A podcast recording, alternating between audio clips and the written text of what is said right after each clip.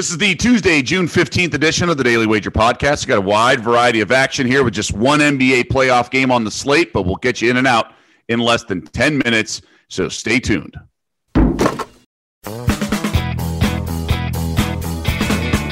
Welcome to the Daily Wager Podcast presented by DraftKings, America's top rated daily fantasy app. I'm Doug Kezirian alongside Tyler Fulghum. And a very intriguing situation tonight in the postseason, given that Kevin Durant will be flying solo without his fellow Big Three members and what we have seen the last two games. Tyler, uh, any initial instinct on the side or total here? Uh, definitely uh, instinct on the total. I think uh, it's a little bit too high. Last check last night, it was uh, 218 and a half. Uh, still, I just think that's way too much. It's, it's actually bumped up a bit to 219 and a half right now. The first game of the series, Doug, featured 222 combined points. Since that time, games two through four have featured a combined 194 points. Um, obviously, losing superior scorers like James Harden and Kyrie Irving hurts a total. And then I think you look at the way Milwaukee has gotten back into the series. They said, you know what, we're down 0-2.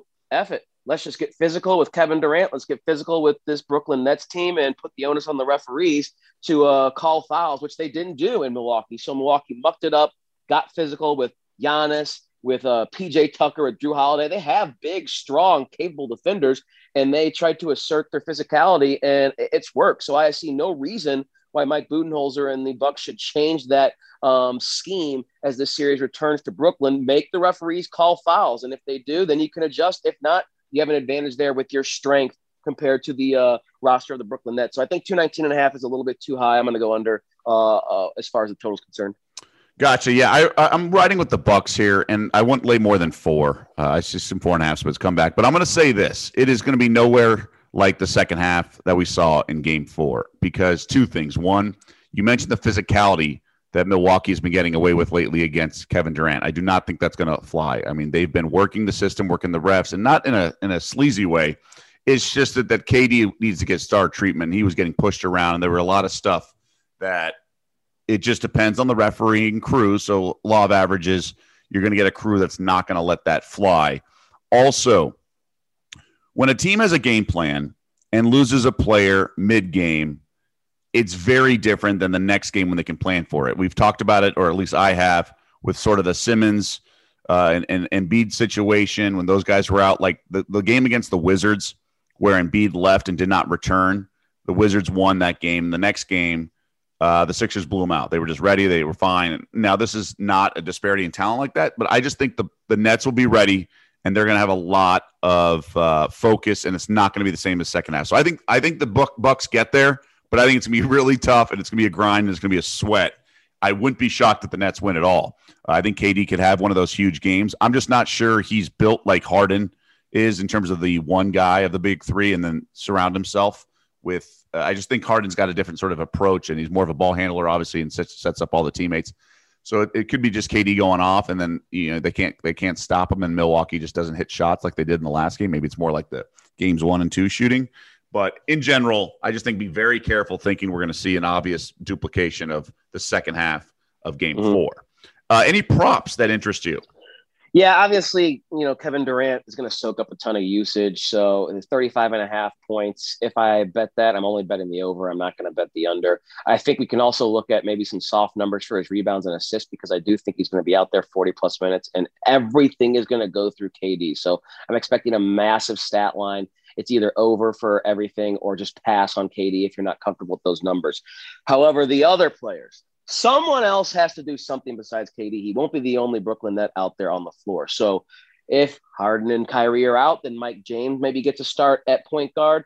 And then you look at who's the second best scorer on the team. If those other two are out, it's Joe Harris. So for Mike James, I'd play over eight and a half rebounds and assists at plus 105. I think that's a great price and a really soft number if James gets the start and plays 28 to 32 minutes. And Joe Harris, 14 and a half points is his point prop. I think that's too low. He should be trying to score at least 20 points to supplement Kevin Durant, and he'll have the opportunity to, uh, you know, take those shots from deep. Uh, if you like the three point prop, I think it's three and a half. You can go over that as well. But Harris should be the second leading scorer or the um, scorer who has the second most opportunity in terms of field goal attempts. So over 14 and a half points for Harris, over eight and a half rebounds and assists for Mike James are a couple of props that I really like playing off of Kevin Durant being the solo act, so to speak, for the Nets.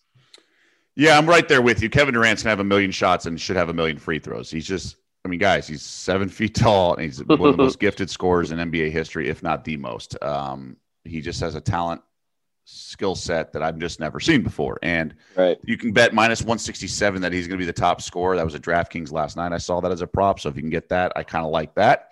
Um, although it's getting a little juicy at a buck 67. But yeah, I'm with you. I mean, Durant over 35 and a half points. It's just kind of like I understand the tax. I understand how he could go under potentially, but I see more ways he goes over. So it just yeah, is what it is. Agree.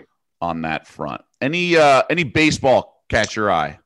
Yeah, there's a few, but of course we have a White Sox offense against a lefty um, yep. in Tampa Bay. So you know, I and Dallas Keuchel's on the bump for the uh, for the uh, uh, Chicago White Sox. He's been very, very good, especially in the first five innings. His first five um, record this year is nine, two, and two.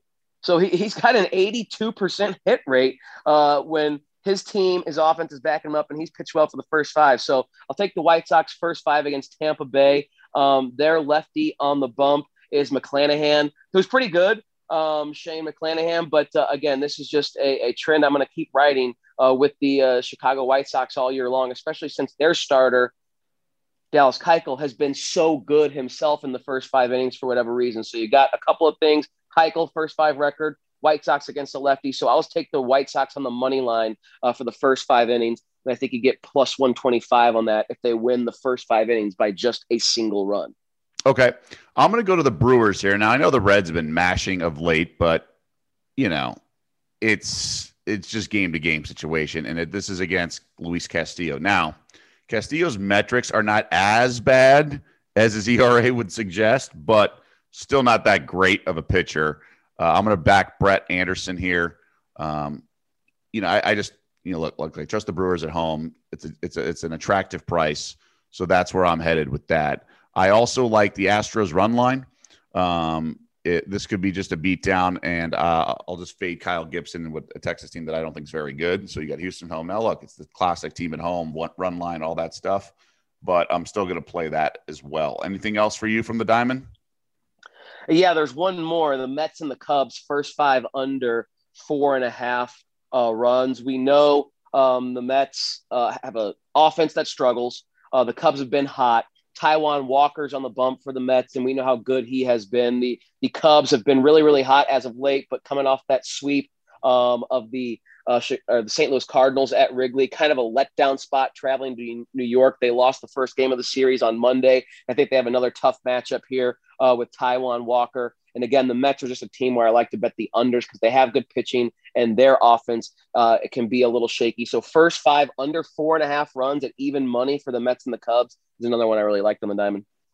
And uh, one final thing is I like the Tigers first five plus money here with Casey Mize against Mike Minor in Kansas City.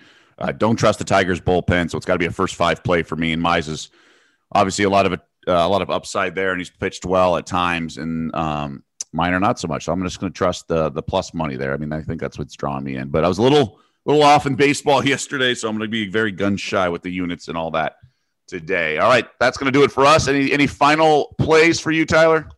That's all I got today. All right, me too. So we're back. Anything else? Yeah, we'll see it on uh, Daily Wager today.